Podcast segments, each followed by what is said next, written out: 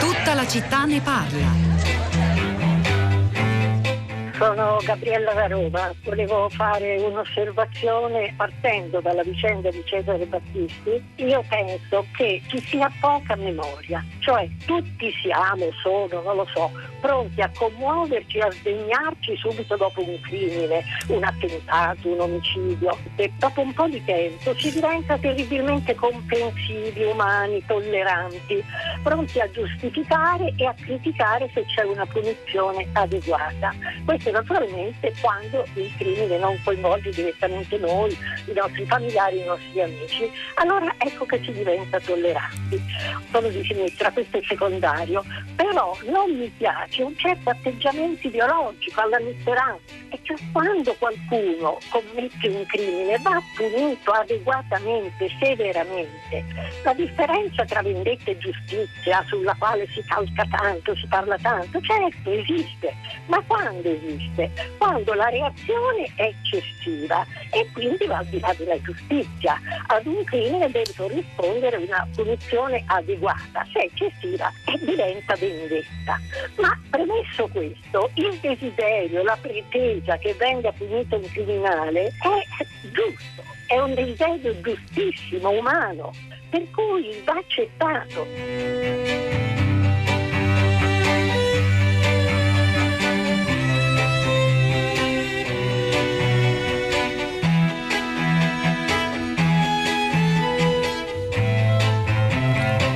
Eccoci, sono le 10 e 3 minuti, una buona giornata da Pietro del Soldà, benvenuti a tutta la città ne parla che come avete capito questa mattina dopo questa telefonata della signora Gabriella da Roma arrivata a filo diretto di prima pagina torna a parlare di Cesare Battisti il eh, ex terrorista condannato all'ergastolo per quattro omicidi commessi eh, ormai quasi 40 anni fa, che dopo un lungo periodo di latitanza in Francia e poi in Brasile nel 2019 è arrivato in Italia, è stato arrestato, condannato, ha ammesso per la prima volta la propria colpevolezza nel marzo di due anni fa, ricordiamo il suo arrivo eh, all'aeroporto atteso dagli allora ministri della giustizia e degli interni Bonafede Bonafede e Salvini, uno spettacolo che molti hanno eh, commentato e criticato e che rimane lì come una storia, forse una pagina non proprio gloriosa della giustizia del nostro paese. Se ne torna a parlare perché? Perché dal 2 giugno Cesare Battisti, detenuto in un ramo di massima sicurezza del carcere di Lossano Calabro, quello dove vengono normalmente rinchiusi i detenuti accusati di terrorismo islamista, è in sciopero della fame. In sciopero della fame perché, dicono i suoi avvocati, da ormai quasi due anni lui dovrebbe ritornare a un regime ordinario di detenzione e invece soffre ancora le condizioni dell'alta sorveglianza, qualcosa di simile all'isolamento. Uno sciopero della fame che trova sponda in diverse associazioni della società civile, ce n'è anche una che si chiama Folsom Prison Blues, dal nome del celebre brano di Johnny Cash, per, eh, che, che, che, sta attuando anche fuori dal carcere questo sciopero. Noi oggi siamo interessati a capire eh, il perché di questa vicenda e se è vero quello che due giorni fa sulla prima pagina della stampa Mattia Feltri nella sua rubrica Buongiorno ha scritto, provocando diverse reazioni eh, sui giornali italiani durante il fine settimana, e cioè che qui si tratta non di giustizia ma di vendetta dello Stato contro un detenuto, pur condannato per dei crimini orrendi, nessuna empatia nei confronti del detenuto e tuttavia eh, non dobbiamo dimenticarci l'articolo 27 della nostra Costituzione, la finalità del carcere che è sempre quella della riabilitazione eh, di, dei condannati, dei detenuti. Che cosa ne pensate voi di questa vicenda? Io vi do subito il nostro recapito che è 335 56 34 296, vanno bene i messaggi via sms, via whatsapp, eh, vanno bene anche i vostri whatsapp audio, mandateceli anzi eh, numerosi, alcuni li ascolteremo insieme, gli altri li pubblicheremo sul sito di Radio 3. Abbiamo tre ospiti collegati, il primo dei quali è il presidente dell'Associazione Italiana Vittime del Terrorismo, Roberto Della Rocca. Buongiorno e benvenuto. Buongiorno, grazie dell'invito. Alberto Della Rocca era direttore del personale di Fincantieri quel giorno di febbraio, il 29 del 1980, quando a Genova venne ferito gravemente una gamba in un agguato delle Brigate Rosse e medaglia d'oro di, uh, come vittima del, del terrorismo. Sono con noi anche Michele Serra, buongiorno e benvenuto. Buongiorno, buongiorno a voi. Nella sua della sua amaca è ritornato sulle parole di Feltri e su quel duro giudizio dato a, a, alle attuali condizioni di detenzione eh, di Battisti. Credo sia collegato con noi anche il presidente dell'associazione Antigone, Patrizio Gonnella. Buongiorno e benvenuto Gonnella. Sì, buongiorno, ci sono, grazie. Antigone è un'associazione che storicamente eh, si, già il nome lo fa facilmente intuire, si impegna per i diritti dei detenuti nelle carceri del nostro paese. Io però vorrei subito chiedere un primo parere, una prima reazione a Della Rocca su questa vicenda, perché come dire, eh, poi è facile, eh, avete sentito, forse Della Rocca lei la telefonata di Gabriella non l'ha sentita, lei dice noi italiani tendiamo a, a, ad essere molto severi all'inizio, poi a diventare via via tolleranti anche con i detenuti ritenuti colpevoli dei reati peggiori quando i loro reati non ci hanno colpito da vicino.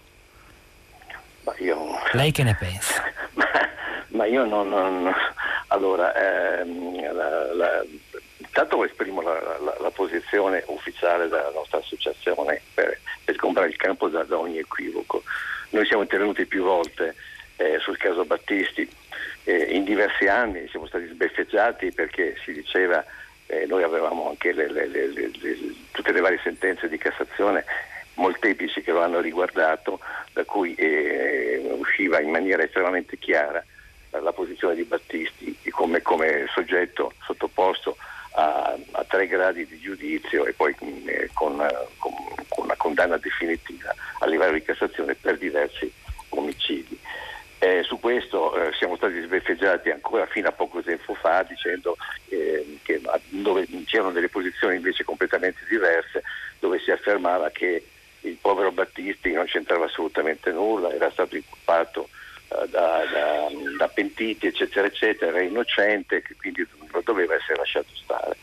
Eh, noi eh, abbiamo sempre perseguito il, il, il, concetto di giustizia eh, che mai di vendetta, di giustizia, nel senso che come poi Battisti, dopo balle che ha raccontato per decenni eh, in, in tutti, in, sia in, in, Europa, in Francia, eccetera, continuando a professarsi innocente, eh, direi anche incantando lo stesso Lula, eh, presidente allora del Brasile, che si fece convincere, eh, lasciandolo a questo punto, negando l'estradizione all'ultimo momento nei confronti del, eh, dello Stato italiano eh, finalmente poi eh, venne arrestato e a questo punto eh, poi, come è stato detto anche in premessa, eh, Battisti e poi, dopo poco tempo dal, dal suo arresto e l'estradizione in Italia ha confessato i suoi diversi omicidi. Quindi non era vero quello che lui diceva e ha raccontato per tanti anni e che poi era stato replicato da tanti media, da tanti intellettuali francesi che circa la sua asserita innocenza.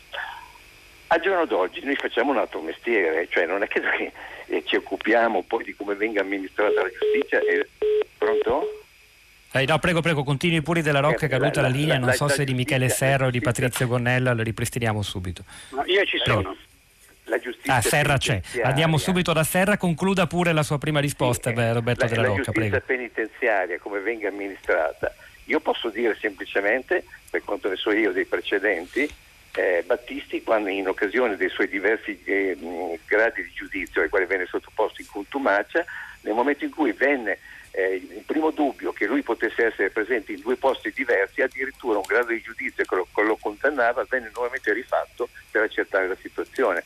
Quindi sotto il profilo giudiziale, perlomeno nei ricorsi giudiziari, mi sembra che il trattamento riservato a lui fu assolutamente come dire, eh, non criticabile, anzi garantista al 100%. Quello che posso dire è che non so, così come sono le dichiarazioni che ora fa Cesare Battisti, ma non è il nostro mestiere, eh, bisogna vedere se a questo punto corrisponde al vero la situazione. Allora, a noi risulta che la situazione corrisponda al vero, ho avuto modo di chiederlo anche all'ufficio del Garante Nazionale dei Diritti dei Detenuti che sta lavorando anche per arrivare forse a una soluzione su questa, mm. eh, su questa situazione. Mm, Michele Serra, allora ovviamente qua non stiamo oh, rifacendo il processo a Battisti, ripercorrendo la sua storia, le sue colpe sono state chiaramente identificate da una sentenza passata in giudicato e lui stesso ha ammesso dopo decenni in cui la negava la propria colpevolezza. Si sta parlando d'altro, no? di una sfida decisiva, esiziale per uno Stato che si vuole definire Stato di diritto. C'è chi dice, e abbiamo sentito l'opinione molto importante a nostro modo di vedere, rilevante, abbiamo voluto iniziare proprio con lui, del Presidente dell'Associazione Vittime del Terrorismo, però insomma eh, viene il dubbio anche che invece avessero ragione i francesi, Mitterrand, a quale si riconduce la famosa dottrina che giustificò eh, la concessione eh, dell'asilo, comunque la mancata estradizione fino almeno a poche settimane fa eh, di tanti tanti condannati per terrorismo in Italia, proprio perché si diceva l'Italia non sarà in grado di garantire loro un giusto processo e un'equa e, e detenzione nel rispetto dei diritti fondamentali. Allora, i francesi non avevano ragione e per fortuna, mm. sia pure tardivamente, lo hanno anche riconosciuto e hanno cambiato linea, cioè hanno pensato che molti dei rifugiati, dei cosiddetti rifugiati in Francia, eh, non erano affatto dei perseguitati politici come dicevano di essere, ma erano degli omicidi. Eh, e, e, quindi diciamo, questa pagina è fortunatamente finalmente chiusa. Eh, tutt'altro discorso è, è, quello del trattamento dei carcerati. Insomma, qui, qui proprio bisogna sottolineare la banale differenza eh, tra tra giustizia e vendetta, la giustizia è proprio il contrario. Io cito sempre un caso limite che tra l'altro mette in, ballo anche i sentimenti di ognuno di noi, che è quello di Breivik in Norvegia, uno dei più efferati, disgustosi omicidi serial killer proprio della, della, storia, ha ucciso 70 adolescenti, 70 adolescenti inermi, freddati uno dopo l'altro, per ragioni politiche e è stato condannato, se non sbaglio, a 22 anni, che è il massimo della pena eh, concessa. E se fosse dipeso da me e mi fossi trovato, mm, come dire, Breivik tra le grinfe, lo dico in un modo ferino appositamente, l'avrei probabilmente strangolato avendo diciamo, la forza fisica. Cioè, sono delitti che suscitano non solo nei, nei ovviamente al massimo livello nei parenti delle vittime, ma in tutti sollevano ripugnanza. Ecco, gli omicidi per terrorismo sono ugualmente ripugnanti, quindi il processo si è chiuso, quest'uomo è in carcere. Io quando ho letto che il regime di, diciamo, di massima eh, sorveglianza, massima sicurezza, non so neanche quale sia la definizione tecnica, eh, ho pensato che non era giusto, perché è un signore quasi anziano alla mia età, quindi posso dirlo, e sta scontando la sua pena, non capisco perché debba essere messo alla stessa stregua dei, dei terroristi islamisti che sono diciamo altro che attivi e, e, pericolosi, lì capisco che ci siano condizioni di massimo pericolo, ma in questo caso mi sembra una specie di accanimento. Ultima cosa breve, devo dire che pesa su questa vicenda molto eh, il, il penoso spettacolo della diciamo, accoglienza, chiamiamola così, tra virgolette, di Battisti quando venne stradato in Italia, eh, in diretta televisiva con due ministri, Salvini e Bonafede, che dire, prendevano in consegna la, un detenuto ma una preda politica a quel punto. Ecco, questo è stato brutto, se tutto fosse stato fatto con un pochino di discrezione, di civiltà, diciamo di misura, eh, sarebbe stato più, più bello. Allora, nel frattempo, Michele Serra, beh, gli ascoltatori devo dire per ora, dai messaggi che ci stanno arrivando, vi ricordo il numero 335 56 34 296, sembra sposare una linea piuttosto garantista. Simone da Roma che dice sono passati 200 anni dalla pubblicazione dei diritti e delle pene di Cesare Beccaria, dove sono finite quelle idee, beh, più di 200, 250 se non faccio male i conti, se non sarebbe il caso di trasformare finalmente la nostra giustizia da punitiva, educativa e riabilitante. E poi, eh, beh, Beh, però c'è Argeo da Bergamo che dice provate a raccontarlo ai parenti delle vittime, vi daranno la risposta adeguata. E Argeo, noi abbiamo iniziato la puntata con Roberto Della Rocca, che è presidente dell'Associazione Vittime del Terrorismo, che ha espresso molto chiaramente la sua opinione, tra poco gli ridaremo anche la parola. Però è molto interessante, io credo, visto che abbiamo collegato con noi Patrizio Connella, presidente di Antigone, potrà provare anche a spiegare eh, che cosa vuol dire questo regime di massima sorveglianza al quale è sottoposto Cesare Battisti da così tanto tempo, perché sta dentro questo ramo particolare del carcere di Lossano Calabro dove tutti gli altri sono terroristi, so, condannati o sospettati di terrorismo islamista. Eh, che pericoli potrebbe creare una detenzione più leggera o di natura ordinaria. Eh, Gonnella, che giustificazioni ci sono? La, le do la parola, saluto anche un'altra persona che è con noi, siamo contenti di dare il benvenuto alla professoressa Francesca Poggi, che è una filosofa del diritto, insegna all'Università degli Studi eh, di Milano. Poggi, buongiorno, benvenuta anche a lei. Buongiorno a tutti e a tutti.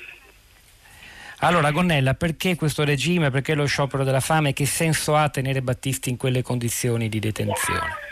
Ma in effetti non ha senso rispetto a quello che è l'obiettivo costituzionale della pena, lo dico in modo chiaro, non ha nessun senso. È evidente che c'entra qualcosa, come diceva Michele Serra, intorno alla necessità di avere uno scalpo. In questo modo è evidente lo scalpo. D'altronde ricordiamocelo, in quella accoglienza si diceva eh, un ex ministro degli interni ha detto che doveva marcire in galera che doveva marcire in galera. Ecco, marcire è una parola che eh, ovviamente è totalmente in conflitto con gli obiettivi costituzionali della pena, che per tutti, non per qualcuno, è la rieducazione del condannato, per tutti. Per tutti si dice che il trattamento non deve essere contrario al senso di umanità, non per qualcuno. Se questa è la premessa, Cos'è quel regime di AS? Precisamente si chiama S2, è un regime pensato per terroristi internazionali, terroristi islamici e ovviamente questo fa sì che in primo luogo non ci può essere una comunicazione nella lingua e quindi l'isolamento nell'isolamento.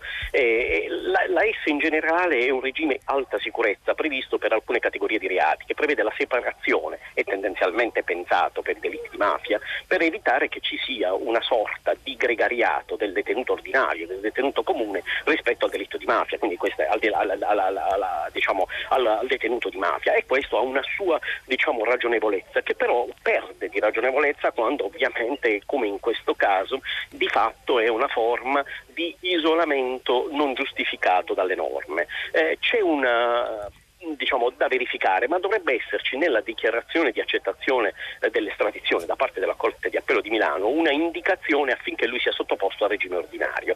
Il regime ordinario di vita non è pericoloso per una come Battisti. Battisti non tutto immagino pensi nella sua testa piuttosto che fare proselitismo. Ecco, la, l'alta sicurezza serve a, ed evitare che ci possa essere proselitismo criminale. Il, eh, dalla detenzione ordinaria non si scappa, la detenzione ordinaria è la detenzione che riguarda decine di migliaia di persone. Ecco, rispetto a quello diciamo, eh, noi dobbiamo non aver, non aver paura e timore. Eh, l'isolamento non può essere un isolamento che dura oltre un certo limite di tempo, perché altrimenti diventa evidentemente afflittivo, ha danni eh, non eh, diciamo, prevedibili per la loro gravità alla diciamo, sulla salute psicofisica delle persone. Le, le organizzazioni delle Nazioni Unite lo dice chiaro, l'isolamento di fatto è un isolamento vietato.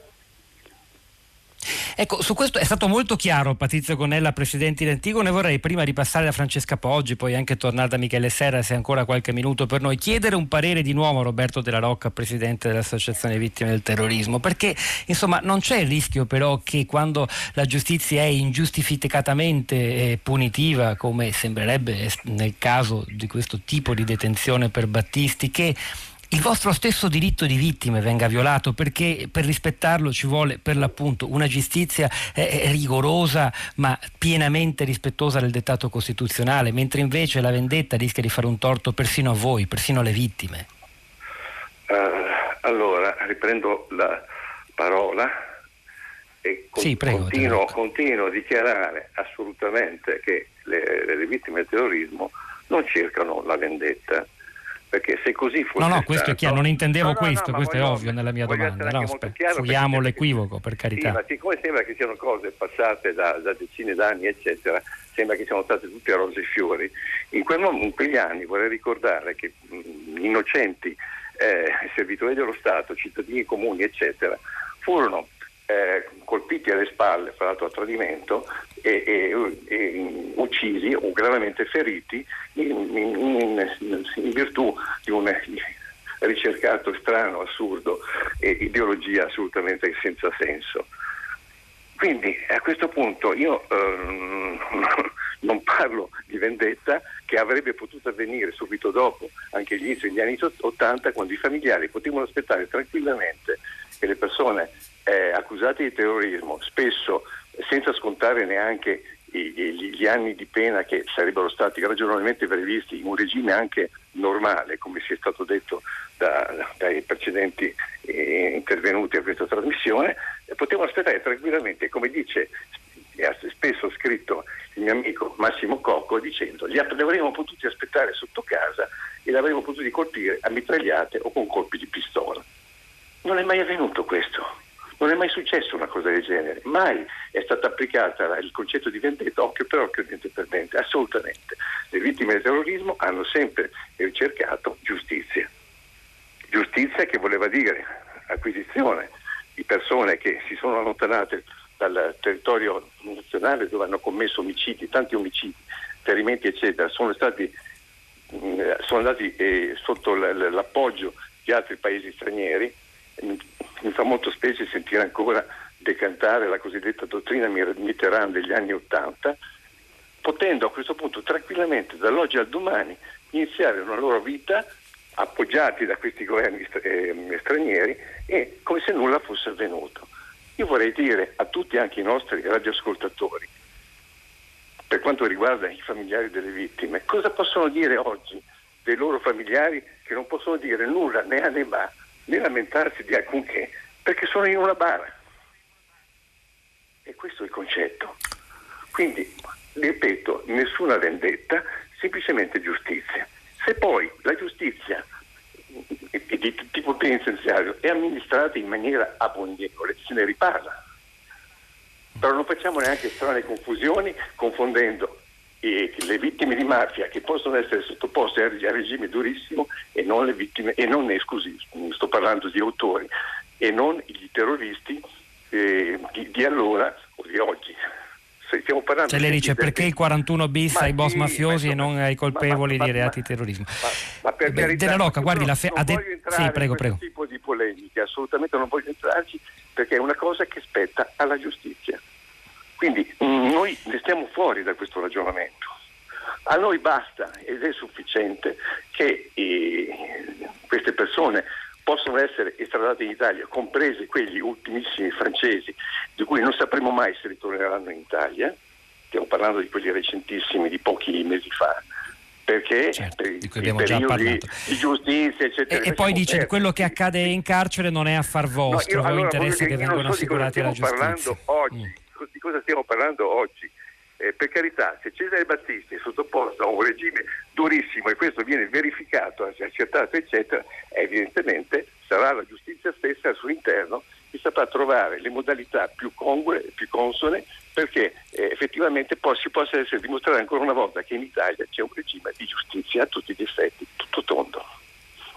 Questo è un punto chiarissimo, queste ultime parole mi preme sottolinearle del Presidente Associazione Vittime del Terrorismo Roberto La Rocca e così come sono le giro la filosofa del diritto Francesca Poggi, perché il problema eh, rimane, nel senso che fatta salva tutto quello che ha detto fin qui Della Rocca e penso che difficilmente si possa non, essere, non comprendere il suo stato d'animo e di tante altre persone eh, che dal terrorismo sono state colpite nei loro affetti più cari o nel loro corpo come è il caso di Della Rocca. E il punto è che però le notizie che arrivano da questo carcere di Losano Calabro, per quel che ne sappiamo, per le poche conferme che siamo riusciti ad avere, sono di un'esecuzione della detenzione che non rispetta eh, il fondamento fondamentale, il dettato costituzionale relativo al carcere, alla detenzione. Poggi lei che opinione si è fatta? Credo che qui ci siano almeno due questioni che andrebbero eh, nettamente distinte. Da una parte appunto il problema del rispetto dei diritti dei detenuti, lo diceva bene il Presidente dell'Associazione Antigone, questo eh, circuito di alta sicurezza 2 pare difficilmente giustificabile in questo caso specifico. Qui eh, di nuovo è un problema appunto della giustizia penitenziaria, sotto questo profilo io credo che la riforma del 2018 sia stata una grossa occasione sprecata per adeguare appunto l'ordinamento penitenziario ai principi costituzionali. Eh, si è detto l'articolo 27 no? incentra sulla, o meglio dice che le pene devono tendere alla rieducazione, eh, ricordiamo che la rieducazione nell'ordinamento penitenziario è ancora vista come un trattamento eh, in qualche misura discrezionale che può essere concesso oppure no. Quindi diciamo da un lato c'è il grosso problema del rispetto eh, dei eh, diritti delle persone in stato di detenzione e anche dell'adeguamento dell'ordinamento penitenziario al sistema costituzionale. E dall'altro appunto c'è il problema della funzione retributiva della pena, quali sono i limiti che vogliamo porre a questa funzione retributiva. Io non voglio far polemica, no, però in tutto questo dibattito si contrappone la vendetta rispetto alla giustizia. Beh, eh, ricorderei che anche sotto il profilo storico in realtà eh, il diritto nasce proprio come appropriazione statale della vendetta. La vendetta non è più permessa ai singoli perché viene esercitata dal potere statale, ce ne parla bene Eschilo nell'Orestea. L'Areopago, proprio il primo tribunale ateniese istituito per giudicare Oresta, ha proprio questa funzione di vietare la vendetta tra privati, ma perché? Perché la vendetta viene esercitata pubblicamente dallo Stato. È una funzione importante a livello di eh, pacificazione sociale, ecco, anche se è una funzione spesso difficile da giustificare sotto un profilo filosofico difficilissima perché eh, dalla somma di due mali è difficile vedere come possa uscire un bene, ma che sicuramente appunto ha una funzione importante. Il problema è esercitarla nei limiti del nostro ordinamento costituzionale quindi diciamo nel rispetto anche delle persone che hanno commesso reati, che sono prive della libertà personale.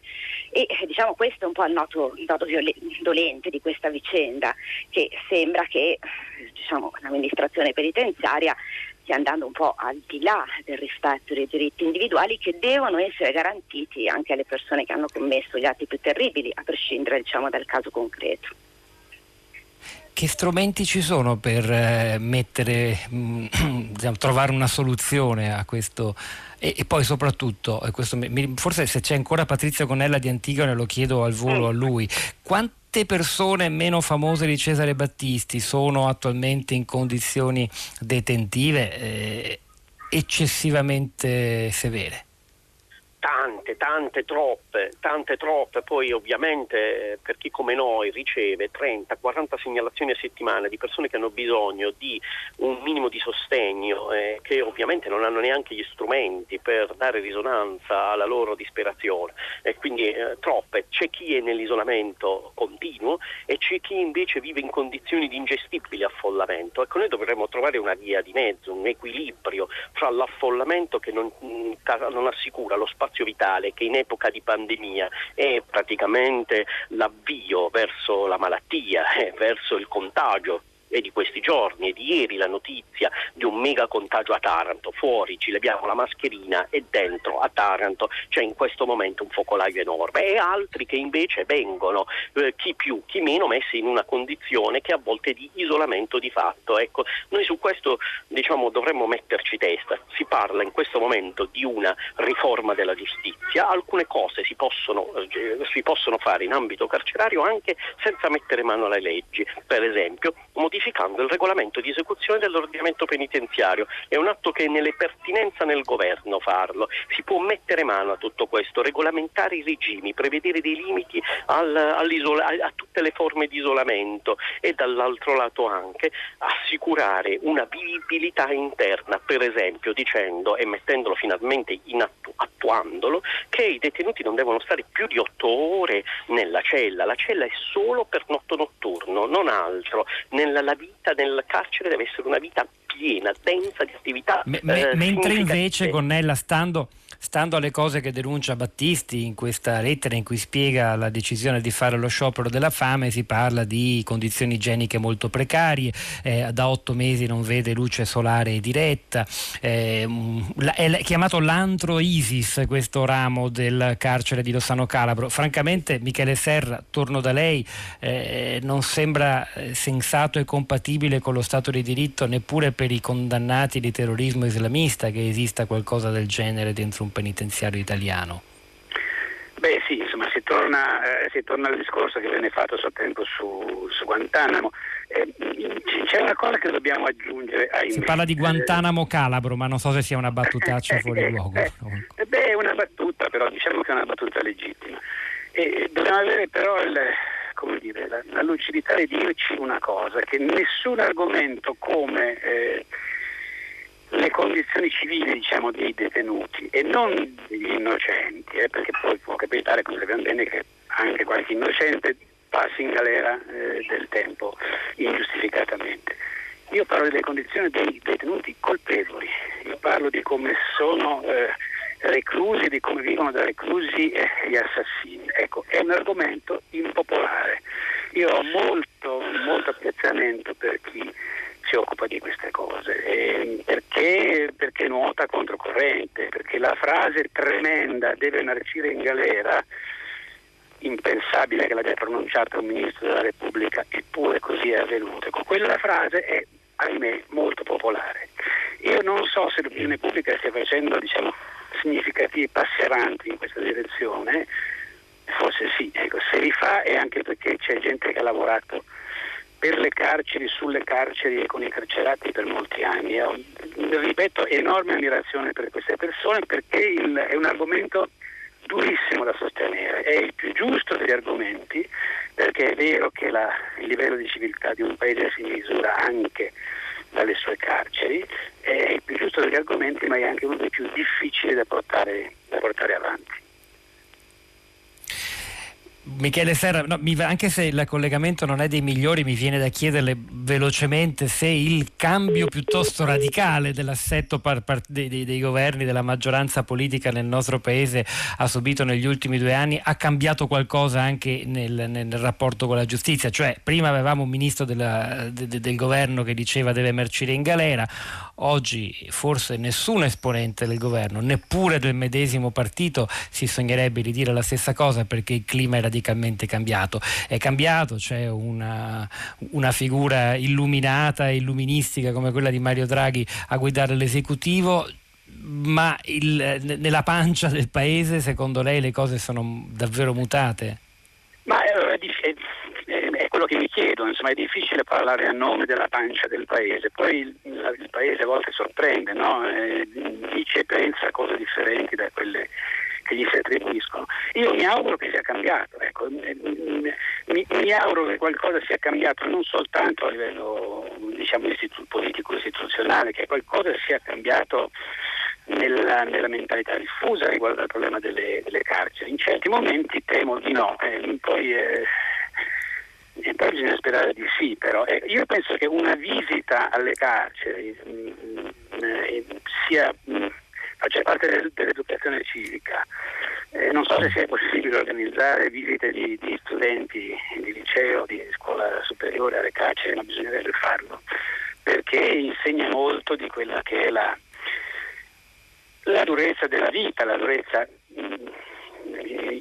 irrisarcibile delle vittime e dei parenti delle vittime, ma anche la durezza dei colpevoli. Ecco, la, la, la condizione umana del colpevole esiste riguarda molte più persone di quante possiamo supporre, non è riducibile alla sola figura diciamo, del mostro di Caino e sarebbe, sarebbe importante che, che, a livello proprio diffuso di opinione pubblica si capisse che le carceri devono essere luoghi nei quali si paga un debito eh, e, e, si prova però a rifarsi una, una, vita, così almeno è secondo il dettato costituzionale. Ecco, così è secondo e, e si rimane cittad- esseri umani e cittadini dotati di diritti anche se accusati e condannati per i peggiori reati. Grazie Michele Serra, grazie al Presidente dell'Associazione delle Vittime Roberto Della Rocca con il quale eh, dimostra piena empatia e solidarietà eh, Luisa da Padova, leggo il suo messaggio così a titolo di esempio, Mol- sento molta emozione nell'esposizione del Presidente della Rocca, della Rocca è assai comprensibile dato l'argomento. Poi Iva dice certo la giustizia italiana non ha misura tra le pene e quindi impera giustizia, l'ingiustizia. Abbiamo liberato Brusca, però la vicenda dell'uscita dal carcere di Giovanni Brusca anch'essa va considerata in base alla sua vicenda, l'importante collaborazione che ha dato nel eh, scovare altri criminali e boss mafiosi. E poi facciamo scontare due anni a una donna no TAV per aver bloccato un casello per 15 minuti, non c'è appunto proporzione tra le pene, dice, dice Iva. Gianna da Genova si vuole tener conto di 40 anni di latitanza che ha fatto Battisti vivendo libero, non sempre, ha fatto quasi sette anni di carcere in totale eh, anche in Brasile, protetto dai vari capi di Stato, questo è indubbio, giustizia e non vendetta, magari in regime non di isolamento, purché non venga poi lasciato libero per buona condotta, come è stato fatto con altri terroristi, parenti delle vittime cosa ne pensano, questo lo abbiamo già chiarito e non credo ci sia nessuna ipotesi che possa essere lasciato libero per buona condotta, vista l'età e l'ergastolo a cui è stato condannato per quattro omicidi e Cesare Battisti. Noi continuiamo, continuiamo continuiamo in musica con un brano che ci riporta direttamente alla serata di oggi. È un giorno molto importante per noi, la festa della musica dalle 19 in diretta, l'avrete già sentito se siete in ascolto da stamani, si alterneranno musicisti, cantanti, attori, ci saranno edizioni speciali delle nostre trasmissioni, Hollywood Party, tutta l'umanità ne parla, quindi in qualche modo eh, ci, ci, sarò di nuovo anch'io accanto a Edoardo Camurri e, e molto altro in uh, diretta video su RaiPlay, in streaming sui nostri canali social. Protagonista musicale della serata Ginevra Di Marco. Eh, il suo ultimo progetto discografico è Quello che conta. Ginevra canta Luigi Tenco.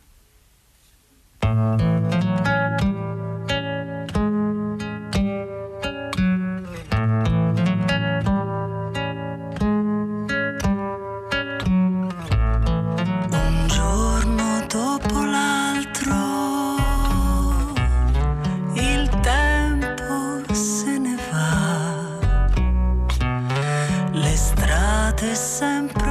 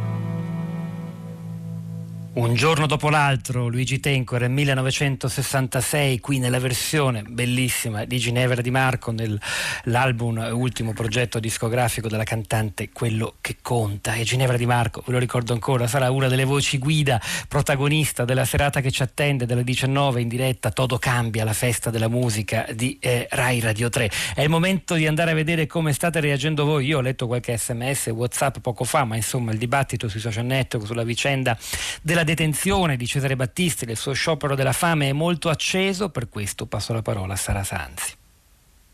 Buongiorno Pietro, buongiorno ai nostri ascoltatori, alle nostre ascoltatrici. A proposito di social network, ricordiamo che la diretta di questa sera che inizierà alle 19, come ricordato, può essere vista anche in video su RaiPlay e sulla nostra pagina Facebook Radio 3 Rai, può essere anche commentata naturalmente non solo su Facebook, ma anche su Twitter e su Instagram dove mostreremo anche il dietro le quinte della serata, una festa della musica che si apre a mezzogiorno con un'eccezione eccezionale concerto in diretta, in diretta dalla sala M di via Asiago dove si esibirà al clavicembalo Rinaldo Alessandrini. Quindi vari gli appuntamenti di questa giornata, ma andiamo subito alla nostra piazza, affrontiamo il tema del giorno sulla nostra pagina Facebook Radio 3 Rai. Cinzia scrive le persone che sono morte a causa di Cesare Battisti e il dolore subito dai familiari credo siano una pena superiore alla sua. La sua condanna deve essere scontata, ma dobbiamo agire meglio di lui che non si è preoccupato della vita degli altri. Sentiamo anche naturalmente i nostri, la viva voce dei nostri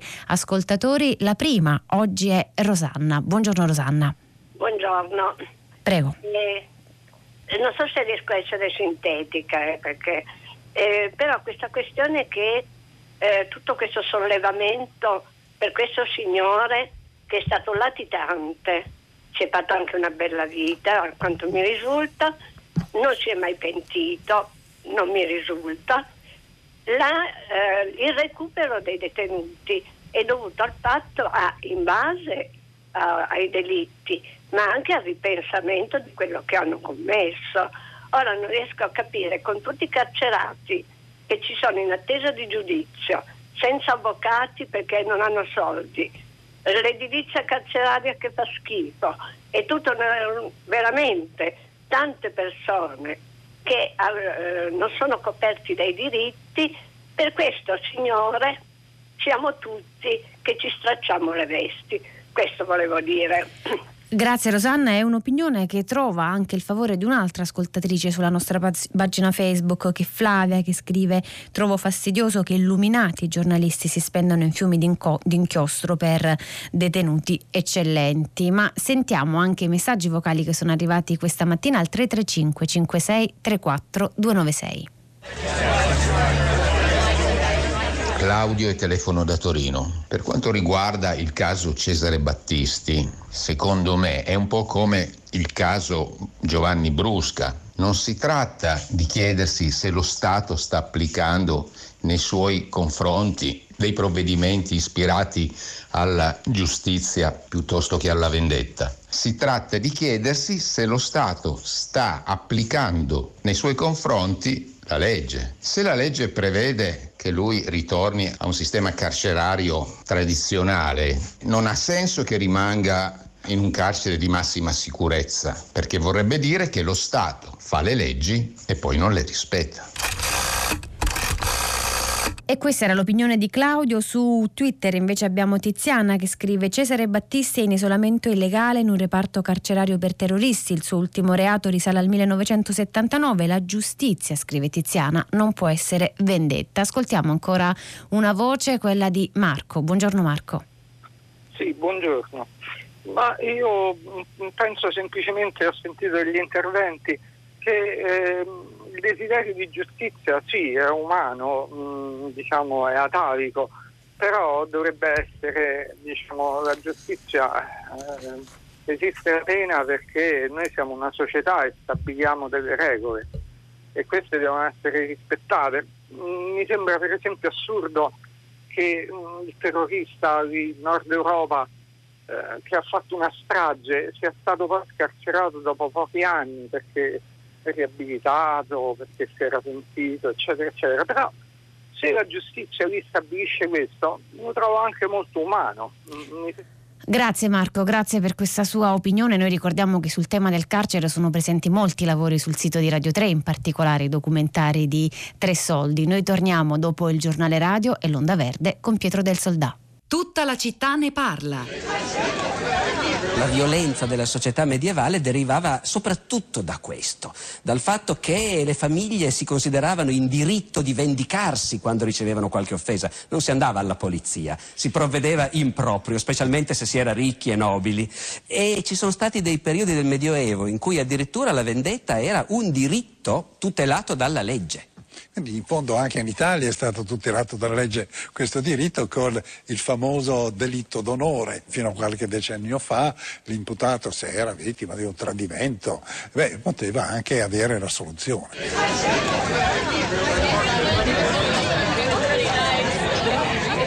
Questo è il frammento di una conversazione, ne avete riconosciuto le voci dei protagonisti tra Piero Angela e lo storico Alessandro Barbero sulla vendetta e la giustizia nel Medioevo, poi il passaggio alla modernità sancito in primo luogo dalla eh, costruzione dell'idea di diritto, che è uno dei cardini del concetto di Stato moderno. A questo proposito è stato citato più volte in questa puntata di Tutta la città ne parla dedicata alla vicenda di Cesare Battisti, lo ricordo, il, l'ex terrorista condannato all'ergastolo per quattro omicidi che oggi è da ormai una decina di giorni, un paio di settimane in sciopero della fame, anzi un po' di più, sono 19 giorni in sciopero della fame in protesta contro il regime detentivo eh, troppo, troppo, severo a cui è sottoposto da ormai troppi mesi di alta sorveglianza nel carcere di Rossano Calabro. Qualcuno ha citato e ricordato il, il, la pietra miliare per, non solo per la storia del diritto in Italia, ma per la, la civiltà illuministica e per l'Europa tutta, i diritti delle pene di Cesare Beccaria, a cui Radio 3 dedicò alcuni anni fa, nel 2014, una trasmissione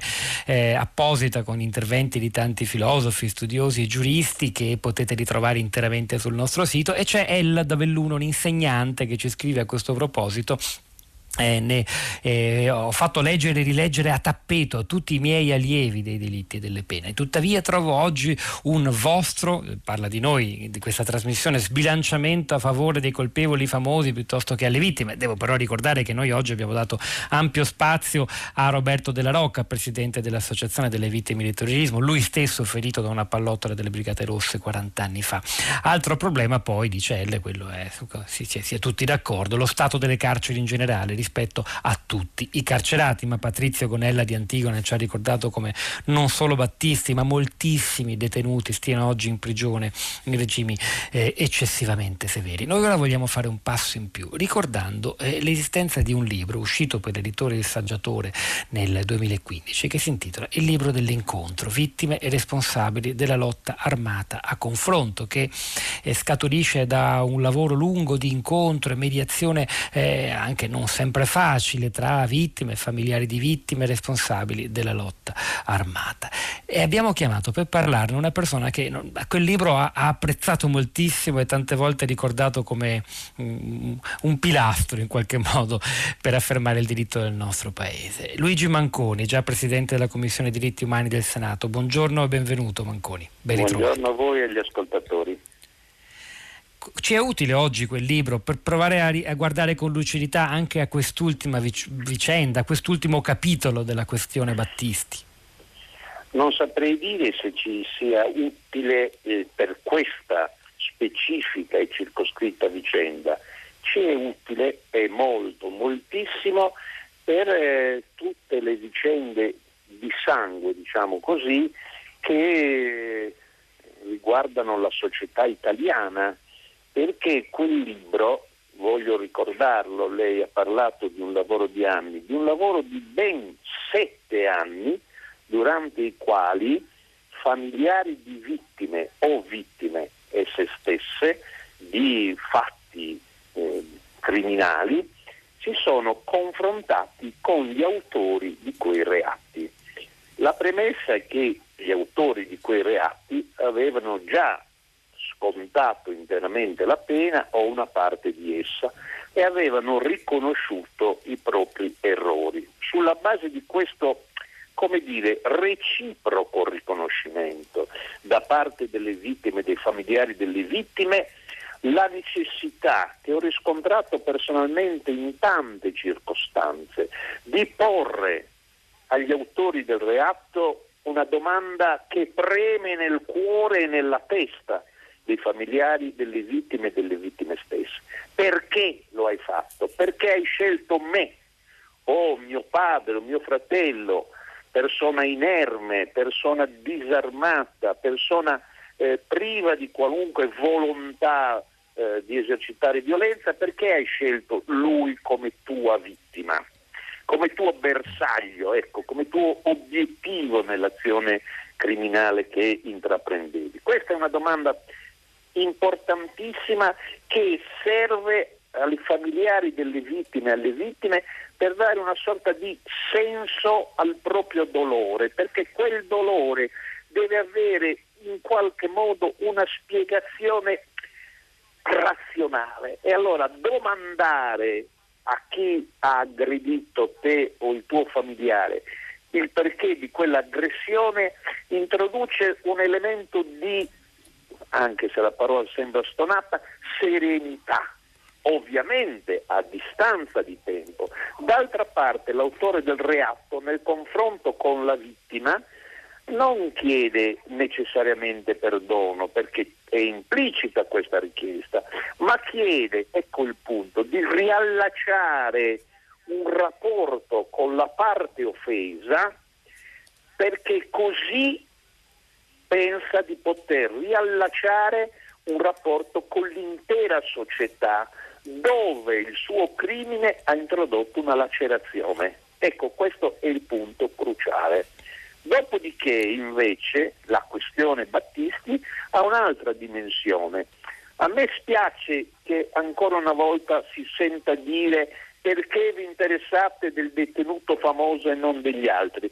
Posso garantire che in genere chi si interessa del detenuto famoso si interessa anche degli altri e che interessarsi del detenuto famoso aiuta a illuminare una situazione più ampia. È proprio questo generale. il punto. Guardi, Manconi, la ringrazio, mi pare che sia emerso chiaramente dunque il senso e anche il valore di questa discussione che non riguarda soltanto Cesare Battisti, ma i tanti altri, come diceva anche Gonnella poco fa in questa trasmissione, che vivono in condizioni detentive in palese contrasto di quel più volte citato articolo 27 della Costituzione. A proposito di libri, con Manconi abbiamo parlato di un libro d'altri, il libro dell'incontro, ma voglio anche ricordare che è da poco uscito e se ne è parlato giovedì scorso a Fahrenheit, un libro scritto a quattro mani da Luigi Manconi e Monsignor Vincenzo Paglia, Il senso della vita, conversazioni tra un religioso e un poco credente, uscito per Inaudi stile libero. Grazie a Manconi, noi finiamo qui, è il momento di mm, eh, Radio Tremondo, hanno lavorato a questa puntata di tutta la città ne parla, Fabio Zampa alla parte tecnica, al suo fianco Cristina Faloci in regia, Pietro del Soldai Sarasanzi a questi microfoni, poi la nostra curatrice Cristiana Castellotti e Piero Sorrentino. A domani.